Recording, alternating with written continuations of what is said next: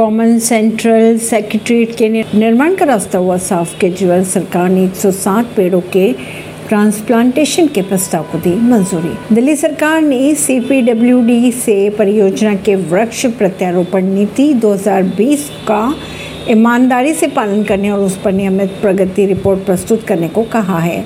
यह भी सुनिश्चित करना हुआ कि जो प्रत्यारोपण पौधे सरवाइव ना कर पाए, उनके लिए 15 फीट ऊंचाई और कम से कम छः इंच व्यास वाली स्वदेशी पौधों की प्रजातियाँ एक के रेशियो में पाँच के अनुपात में लगानी होंगी।